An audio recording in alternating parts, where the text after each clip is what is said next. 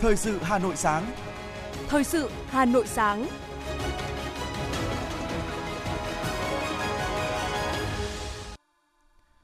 Bảo Nhật và Hoài Linh xin được đồng hành cùng quý vị tính giải trong 30 phút của chương trình Thời sự sáng nay, thứ tư ngày 23 tháng 11 năm 2022. Chương trình sẽ có những nội dung chính sau đây. Chủ tịch Quốc hội Vương Đình Huệ gặp Phó Chủ tịch Hội đồng Liên bang Nga Konstantin Kosachev. Hà Nội ban hành kế hoạch khắc phục tồn tại trong quản lý quỹ nhà chuyên dùng thuộc sở hữu nhà nước để kinh doanh. Thí điểm điều chỉnh lại giao thông tại nút giao Mễ Trì, Lê Quang Đạo, Châu Văn Liêm. Không khí lạnh tăng cường, Bắc Bộ mưa, lạnh, có nơi rét. Phần tin thế giới có những thông tin. Liên Hợp Quốc thông qua nghị quyết về hợp tác ASEAN. Ủy ban châu Âu EC đưa ra kế hoạch hành động để giải quyết vấn đề di cư ở Địa Trung Hải trước thêm cuộc họp khẩn của các bộ trưởng nội vụ vào ngày 25 tháng 11 tới. Cháy nhà máy tại Trung Quốc khiến ít nhất 36 người thiệt mạng. Sau đây là nội dung chi tiết. Thưa quý vị và các bạn, chiều qua tại thủ đô Phnom Penh, Vương quốc Campuchia, Chủ tịch Quốc hội Vương Đình Huệ đã có cuộc gặp với Phó Chủ tịch Hội đồng Liên bang Thượng viện Nga Konstantin Korachek. Tại cuộc gặp, hai bên nhất trí tiếp tục thúc đẩy hợp tác kinh tế, thương mại và đầu tư tương xứng với quan hệ chính trị tốt đẹp trên các ngành, lĩnh vực mà hai nước có nhu cầu và thế mạnh –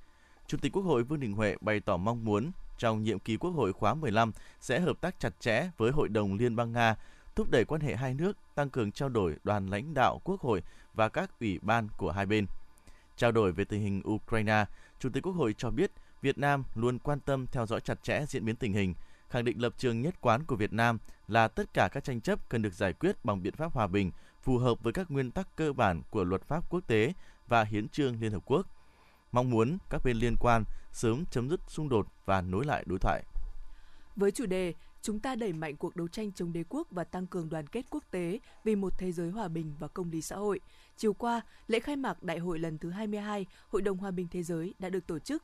Phát biểu tại lễ khai mạc đại hội, Phó Chủ tịch Thường trực Quốc hội Trần Thanh Mẫn khẳng định hòa bình thế giới ngày nay đang đứng trước những thách thức hết sức to lớn. Do vậy, ngăn chặn nguy cơ chiến tranh, xung đột, bảo vệ hòa bình, xây dựng một thế giới phát triển công bằng và bền vững, đang trở thành nhiệm vụ cấp bách hàng đầu của nhân loại tiến bộ trên toàn thế giới. Phó Chủ tịch Thường trực Quốc hội bày tỏ tin tưởng rằng Đại hội 22 của Hội đồng Hòa bình Thế giới sẽ đưa ra định hướng chiến lược, xây dựng được một chương trình hành động hiệu quả và đề ra những giải pháp thiết thực để đổi mới và nâng cao hơn nữa những hiệu quả hoạt động của Hội đồng Hòa bình Thế giới, đóng góp tích cực trong các nỗ lực ngăn ngừa xung đột, ngăn chặn chạy đua vũ trang, xóa bỏ vũ khí hủy diệt hàng loạt và thúc đẩy việc tôn trọng các nguyên tắc của luật pháp quốc tế và hiến trương Liên Hợp Quốc.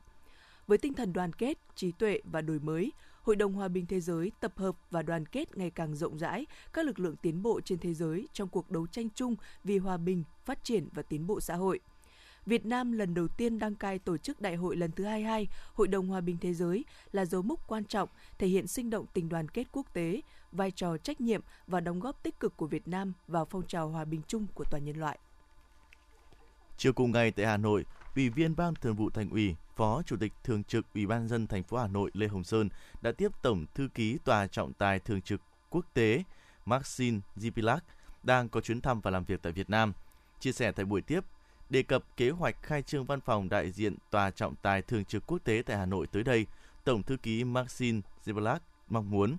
Văn phòng đại diện Tòa trọng tài Thường trực Quốc tế và các cơ quan của thành phố sẽ có nhiều cơ hội hợp tác tin tưởng chính quyền thủ đô Hà Nội sẽ dành sự quan tâm, giúp đỡ cho các hoạt động của văn phòng đại diện này. Tại buổi tiếp, Phó Chủ tịch Thường trực Ủy ban nhân dân thành phố Lê Hồng Sơn nhấn mạnh, việc tòa trọng tài thường trực quốc tế đặt văn phòng đại diện tại Hà Nội có thể xem là bước tiến mới quan trọng của ngành tư pháp Việt Nam, đồng thời là khẳng định về sự phát triển của nền tư pháp Việt Nam. Theo đó, Phó Chủ tịch Thường trực Ủy ban nhân dân thành phố động thái này chắc chắn sẽ tăng cường niềm tin cho các nhà đầu tư nước ngoài, đặc biệt là các tập đoàn lớn khi xem xét đầu tư tại Việt Nam nói chung và thủ đô Hà Nội nói riêng. Phó Chủ tịch Thường trực Ủy ban nhân dân thành phố cũng kỳ vọng tòa trọng tài thường trực quốc tế khi tới với Hà Nội sẽ tích cực hỗ trợ khắc phục một số điểm yếu về pháp lý mà các doanh nghiệp Việt Nam gặp phải khi hoạt động trong môi trường quốc tế hiện nay. Ví dụ như tranh chấp quyền sở hữu thương hiệu. Trên cơ sở đó, Phó Chủ tịch Thường trực Ủy ban nhân dân thành phố Lê Hồng Sơn khẳng định thủ đô Hà Nội sẽ tạo điều kiện tốt nhất cho các hoạt động của văn phòng đại diện tòa trọng tài thường trực quốc tế trên địa bàn thành phố. Đồng thời, đã chỉ đạo các sở ngành và cơ quan liên quan của thành phố tham gia vào nỗ lực này. Tại buổi tiếp, hai bên cũng đã dành thời gian trao đổi một số vấn đề cùng quan tâm. Xin được chuyển sang những thông tin kinh tế. Theo Bộ Công Thương, 10 tháng năm 2022, kim ngạch xuất nhập khẩu hàng hóa giữa Việt Nam và Liên minh châu Âu EU đạt 52,5 tỷ đô la Mỹ, tăng 14% so với cùng kỳ năm 2021. Trong đó xuất khẩu đạt 39,7 tỷ đô la Mỹ, tăng 23,5%. Bộ Công Thương đánh giá EU hiện là đối tác thương mại hàng đầu và là thị trường xuất khẩu lớn thứ ba của Việt Nam, với tốc độ tăng trưởng xuất khẩu bình quân đạt 7,5% một năm chiếm tỷ trọng bình quân 13,6% trong tổng kim ngạch xuất khẩu của cả nước giai đoạn 2015-2021. Xuất khẩu hàng hóa của Việt Nam sang hầu hết các thị trường khí khối EU đều ghi nhận tăng trưởng tốt và chứng kiến sự chuyển dịch tích cực. Đáng chú ý, cơ cấu các mặt hàng xuất khẩu vào EU có xu hướng mở rộng và đa dạng. Hiện thị phần hàng hóa của Việt Nam trong tổng nhập khẩu của EU từ thị trường ngoại khối chiếm 1,8%, cao hơn các nước Đông Nam Á khác như Malaysia chiếm 1,2%, Thái Lan chiếm 0,9%, Indonesia chiếm 0,7% và cao hơn Singapore chiếm 0,7%.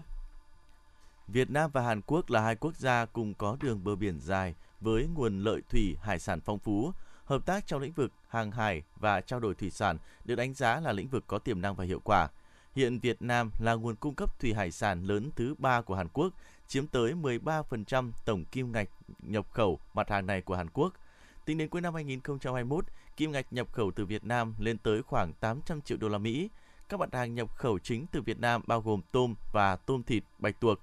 Tại Hàn Quốc, mức tiêu thụ hải sản tiếp tục tăng theo xu hướng ưa chuộng thực phẩm an sinh. Đặc biệt, nhu cầu của người tiêu dùng đối với các loại hải sản thân thiện với môi trường và chất lượng cao như cá hồi ngày càng tăng. Những năm qua, Bộ Hải dương và Thủy sản Hàn Quốc đã và đang thúc đẩy một số dự án hợp tác với Việt Nam để tăng cường năng lực hàng hải và nghề cá sử dụng nguồn vốn viện trợ phát triển chính thức. Không chỉ trong lĩnh vực thương mại thủy sản, hai bên cũng đang hợp tác về tham vấn chính sách an toàn hàng hải, cùng nhau hợp tác trong ứng phó với các vấn đề toàn cầu như biến đổi khí hậu, ô nhiễm rác thải trên biển và bảo vệ nguồn lợi thủy sản. Thưa quý vị và các bạn, theo báo cáo của Ban Kinh tế Trung ương, hiện nay trong cơ cấu kinh tế của nước ta, khu vực đầu tư nước ngoài FDI đóng góp 20,13% GDP, chiếm 72% tổng giá trị xuất khẩu, khoảng 50% sản lượng công nghiệp. Tuy nhiên, những mảng tối của dòng vốn đầu tư trực tiếp nước ngoài FDI đã khiến dư luận cho rằng cần thiết phải xây dựng bộ lọc để nâng chất dòng vốn này.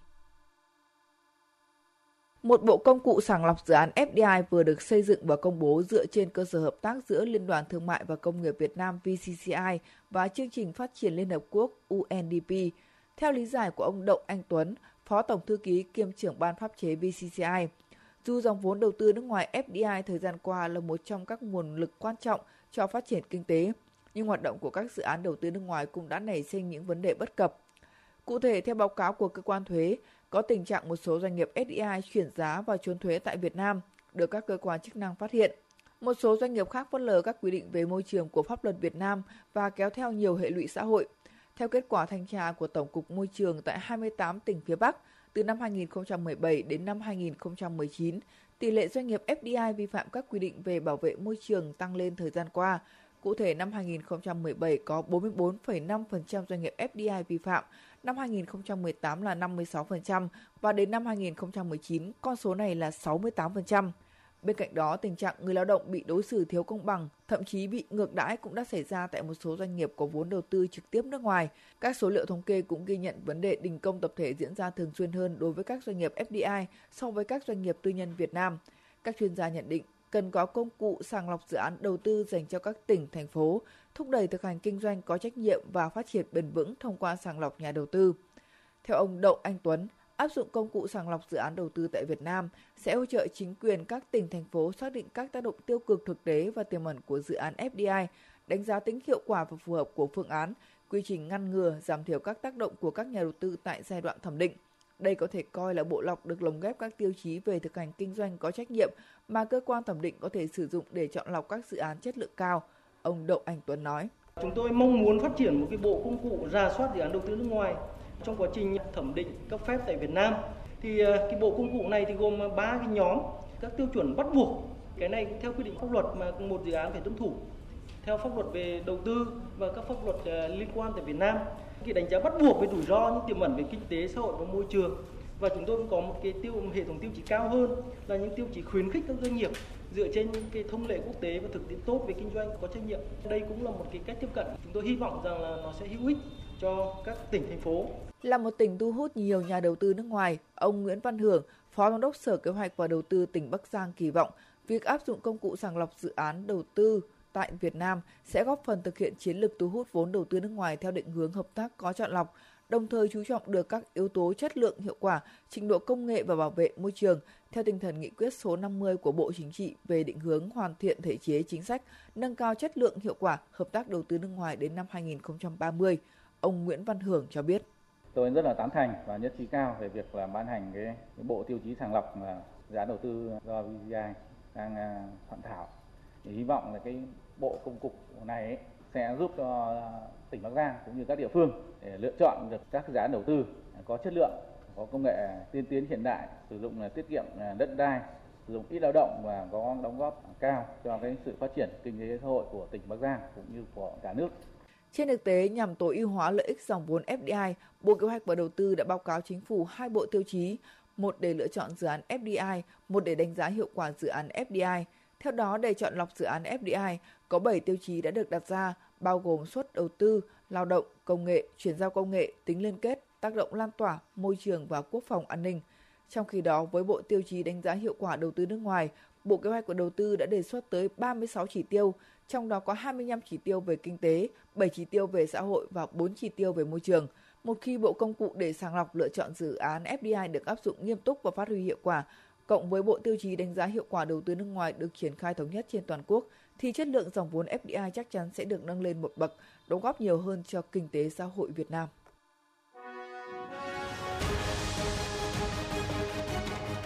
Thời sự Hà Nội, nhanh,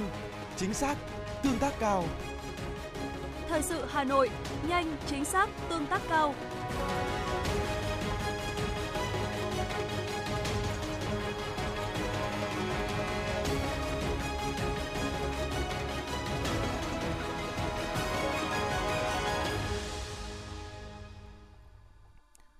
Thưa quý vị và các bạn, hôm nay ngày 23 tháng 11 là ngày di sản văn hóa Việt Nam.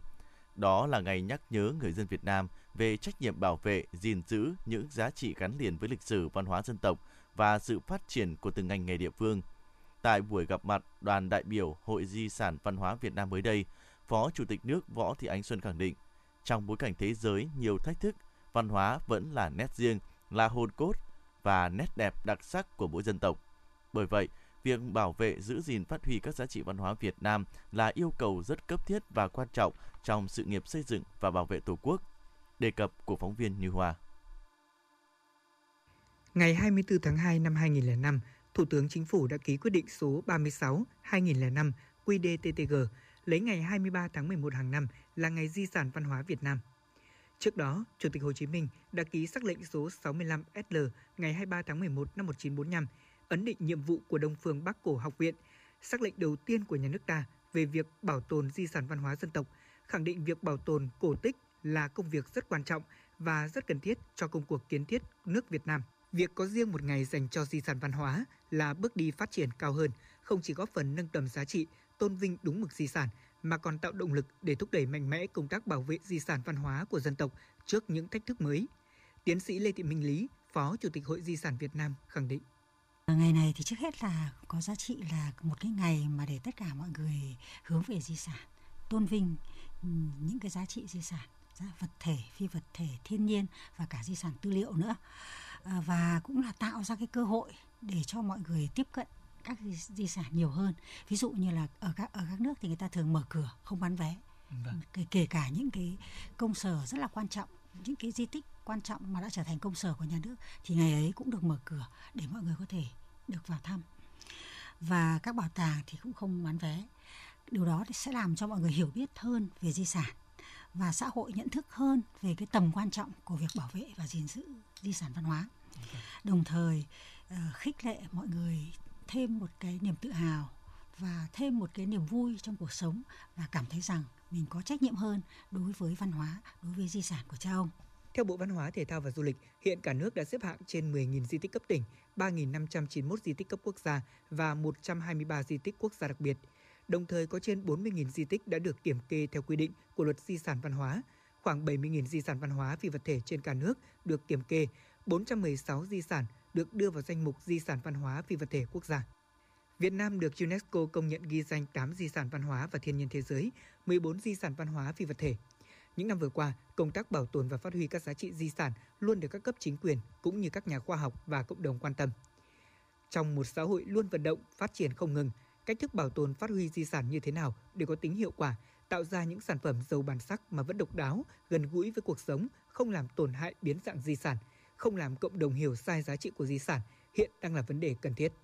Đây chính là câu chuyện về lưu giữ, quảng bá và lan tỏa các giá trị di sản song song với việc phát triển công nghiệp văn hóa. Tại Hội nghị Văn hóa Toàn quốc năm 2021 cũng nhấn mạnh yêu cầu gìn giữ bản sắc văn hóa, phát triển công nghiệp văn hóa. Phó giáo sư tiến sĩ Bùi Hoài Sơn, Ủy viên Thường trực Ủy ban Văn hóa Giáo dục của Quốc hội nhận định. Chúng ta cũng có rất nhiều những cái dự án hướng đến việc là bảo tồn các phong tục tập quán này, bảo tồn những cái di sản văn hóa phi vật thể. Trong đó có câu chuyện về tiếng nói chữ viết vì cái tầm quan trọng của tiếng nói chữ viết như vậy như thế thì chúng ta thấy rằng là chúng ta đã có một cái sự đồng bộ giữa quan điểm của đảng ờ, luật pháp và từ đó là những cái chính sách rất là cụ thể để giữ gìn di sản văn hóa của chúng ta nói chung, di sản văn hóa phi vật thể. Và cụ thể đây là tiếng nói, những chữ viết của các dân tộc nữa. Và chúng ta mong muốn rằng là cái từ cái việc là chúng ta bảo vệ các cái di sản văn hóa như thế thì chúng ta không chỉ tôn vinh những giá trị di sản văn hóa của chúng ta mà chúng ta còn giúp các cái di sản văn hóa phi vật thể này trở thành cái hành trang vững chắc cho dân tộc của chúng ta bước vào một cái giai đoạn mới. Theo Phó trưởng Ban Quản lý Hồ Hoàn Kiếm và phố cổ Hà Nội Trần Thị Thúy Lan cho biết, xác định rõ di sản văn hóa là nguồn lực phát triển công nghiệp văn hóa, đặc biệt là ngành du lịch văn hóa, đồng thời chào mừng kỷ niệm 17 năm Ngày Di sản Văn hóa Việt Nam – 23 tháng 11 năm 2005, 23 tháng 11 năm 2022, Ban Quản lý Hồ Hoàn Kiếm và phố cổ Hà Nội phối hợp với các đơn vị và cá nhân tổ chức chuỗi hoạt động văn hóa độc đáo và đặc sắc, gồm có nhiều sự kiện đa dạng sáng tạo từ ngày 18 tháng 11 đến ngày 31 tháng 12 năm 2022. Các hoạt động này không chỉ có sự tham gia của các nghệ nhân, thợ thủ công mà còn có sự hỗ trợ từ các nghệ sĩ, họa sĩ, nhà thiết kế, chung tay bảo tồn, quảng bá các giá trị di sản, phục vụ cộng đồng, gắn kết với đẩy mạnh phát huy giá trị truyền thống sáng tạo của người Thăng Long Hà Nội đã được đúc kết từ hơn 2.000 năm lịch sử. Mời quý vị và các bạn nghe tiếp phần tin. Trung tâm Thông tin Du lịch của Tổng cục Du lịch Bộ Văn hóa, Thể thao và Du lịch vừa ra mắt hệ thống email xúc tiến quảng bá du lịch Việt Nam. Đây là lần đầu tiên ngành du lịch Việt Nam có một hệ thống email chung chuyên trách phục vụ hoạt động xúc tiến quảng bá du lịch, được đồng bộ với thương hiệu uy tín vietnam.travel. Hệ thống mail xúc tiến quảng bá du lịch Việt Nam có ý nghĩa quan trọng nhằm mang lại một công cụ liên lạc, giao dịch chuyên nghiệp, hiệu quả và thống nhất về mặt thương hiệu du lịch quốc gia. Qua đó sẽ góp phần quảng bá đồng bộ thương hiệu du lịch Việt Nam ra thị trường quốc tế, đồng thời góp phần hỗ trợ các địa phương, hiệp hội, doanh nghiệp chuyển đổi số trong hoạt động du lịch. Tại trường Trung học phổ thông chuyên Hà Nội Amsterdam, Sở Giáo dục và Đào tạo Hà Nội đã tổ chức công bố thành lập 12 đội tuyển học sinh giỏi thành phố tham dự kỳ thi chọn học sinh giỏi quốc gia năm học 2022-2023. Tổng số thành viên của các đội tuyển là 184 em. 12 đội tuyển học sinh giỏi thành phố tham dự kỳ thi chọn học sinh giỏi quốc gia năm học 2022-2023 ở các môn toán, vật lý, hóa học, sinh học, tin học, ngữ văn, lịch sử, địa lý, tiếng Anh, tiếng Pháp, tiếng Nga và tiếng Trung.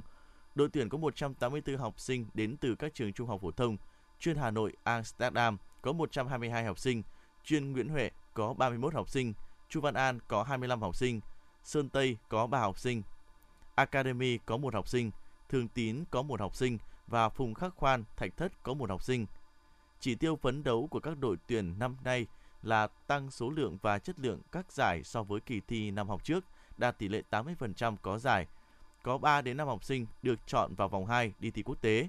Theo kế hoạch, các đội tuyển sẽ học tập, ôn luyện tập trung tại trường Trung học phổ thông chuyên Hà Nội Amsterdam từ nay tới kỳ thi. Chiều qua tại Hà Nội, đại diện lãnh đạo Bộ Lao động Thương binh và Xã hội và đại diện chương trình Better Work, chương trình hợp tác giữa Tổ chức Lao động Quốc tế ILO và Tổ chức Tài chính Quốc tế IFC đã tổ chức lễ ký bản ghi nhớ và họp khởi động chiến lược cấp cao chương trình Better Work giai đoạn 2023-2027 Chương trình Better Work Việt Nam nằm trong chương trình Better Work toàn cầu có mục tiêu cải thiện sự tuân thủ các tiêu chuẩn lao động dựa trên luật lao động quốc gia và các tiêu chuẩn lao động quốc tế cơ bản, nâng cao hiệu quả kinh doanh và tính cạnh tranh của doanh nghiệp trong các ngành xuất khẩu, trọng tâm là hỗ trợ các doanh nghiệp trong ngành may mặc và da dày. Tại Việt Nam, chương trình đã được triển khai trên địa bàn 29 tỉnh, thành phố qua 3 giai đoạn kể từ năm 2009. Hiện, hiện tại, có hơn 440 doanh nghiệp và gần 750.000 lao động đang tích cực tham gia chương trình. Trong giai đoạn từ năm 2023 đến năm 2027, chương trình Better Work sẽ tập trung vào các nhóm vấn đề ưu tiên, bao gồm đối thoại xã hội, bình đẳng giới và phát triển bao trùm, an toàn sức khỏe nghề nghiệp, dữ liệu và thông tin. Sở Giao thông Vận tải Hà Nội thông báo thí điểm điều chỉnh lại giao thông khu vực nút giao Mễ Trì Lê Quang Đạo, Châu Văn Liêm, quận Nam Từ Liêm để giảm un tắc. Phương án thí điểm thực hiện từ ngày 28 tháng 11 đến ngày 28 tháng 12 năm 2022. Theo phương án điều chỉnh, Sở Giao thông Vận tải cấm các phương tiện đi thẳng theo hướng Mễ Trì Châu Văn Liêm và ngược lại. Các phương tiện từ Mễ Trì đi Châu Văn Liêm theo hướng rẽ phải tại đường Lê Quang Đạo, quay đầu tại trước cổng Cung văn hóa hữu nghị Việt Trung, sau đó rẽ phải đi Châu Văn Liêm. Các phương tiện đi từ Châu Văn Liêm đi Mễ Trì theo hướng rẽ phải đường Lê Quang Đạo, quay đầu tại điểm mở giải phân cách trước trung cư The Magic One, sau đó rẽ phải đi Mễ Trì. Các phương tiện trên đường Lê Quang Đạo đi Mễ Trì, Trương Văn Liêm theo hướng đi thẳng qua nút quay đầu tại điểm mở giải phân cách đối diện với trung cư và trước cổng Cung văn hóa hữu nghị Việt Trung. Phòng Cảnh sát Giao thông của Công an thành phố Hà Nội cho biết vừa bàn giao một xe tải chuyển phát nhanh vận chuyển hàng tấn hàng lậu cho Công an quận Cầu Giấy và Cục Quản lý Thị trường xử lý theo thẩm quyền. Cụ thể vào lúc 7 giờ 45 sáng ngày 22 tháng 11, tổ công tác của đội cảnh sát giao thông số 6, phòng cảnh sát giao thông do đại úy Trương Xuân Hòa làm tổ trưởng đang tuần tra kiểm soát trên tuyến đường Phạm Văn Đồng, phát hiện một chiếc xe tải gắn mác chuyển phát nhanh có biểu hiện nghi vấn đã dừng xe kiểm tra. Qua kiểm tra phát hiện phía bên trong thùng xe tải có lượng lớn hàng hóa là bánh kẹo, thực phẩm có gắn nhãn mác nước ngoài và đáng chú ý là số hàng hóa được ngụy trang rất tinh vi và đều có hóa đơn chứng từ. Nhưng khi lực lượng chức năng kiểm tra sâu phía bên trong thì có khoảng hơn 3.600 túi xúc xích nhãn mác Trung Quốc. Đây là loại thực phẩm trôi nổi được bán rất nhiều ở khu vực cổng trường cho học sinh. Tài xế là Đào Minh Hiệp, sinh năm 1994, ở huyện Bảo Thắng, tỉnh Lào Cai đã không xuất trình được hóa đơn chứng minh nguồn gốc xuất xứ của số hàng hóa trên.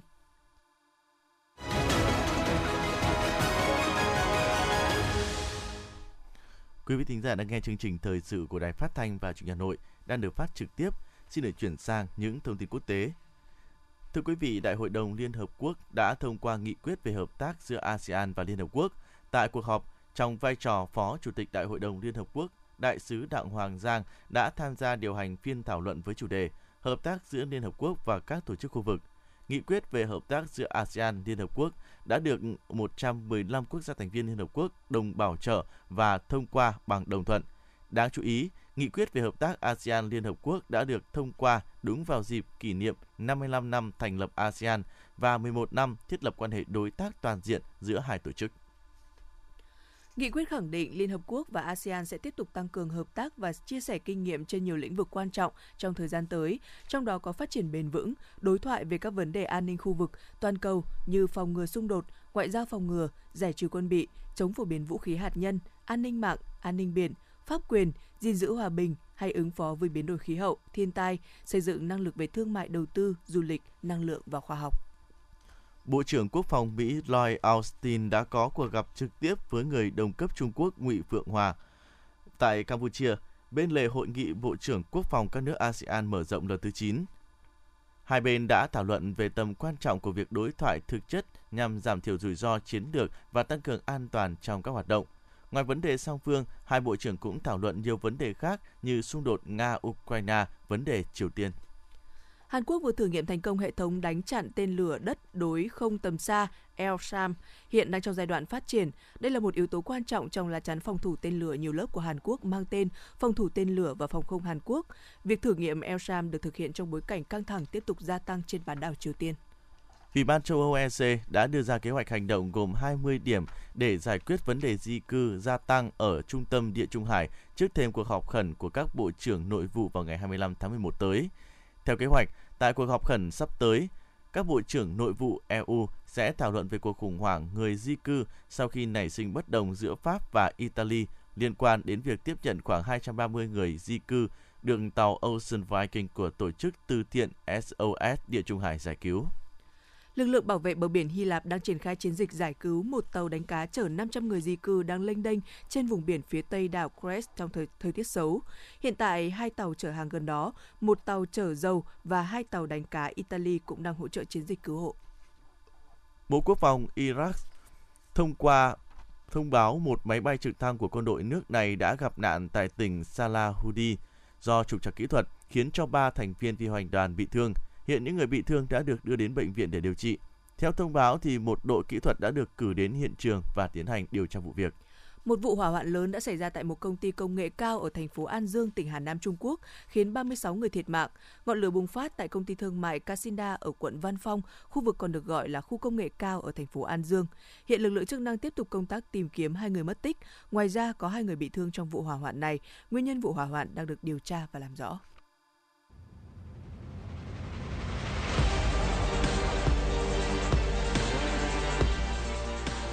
Bản tin thể thao Bản tin thể thao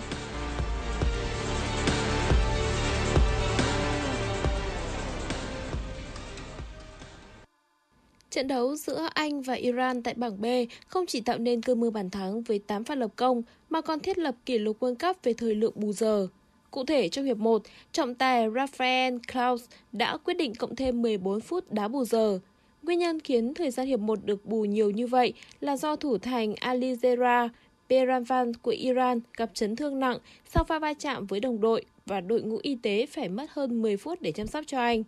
Sang hiệp 2, trọng tài tiếp tục cho trận đấu bù thêm 10 phút mặc dù không có quá nhiều tình huống gián đoạn. Nhưng đến phút bù giờ 90 cộng 10, trận đấu tiếp tục kéo dài khi trọng tài Rafael Klaus tham khảo VR và cho tuyển Iran thực hiện quả đá phạt, khiến thời gian bị kéo dài thêm 4 phút nữa.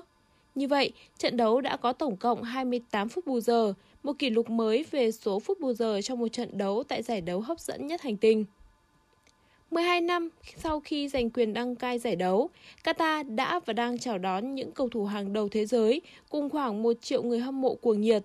Quốc gia nhỏ bé này có thêm 7 sân vận động, 20.000 phòng khách sạn, một tuyến metro và hơn 1.770 km đường mới. Đó là thành quả của một thập kỷ đầu tư và xây dựng không ngừng nghỉ.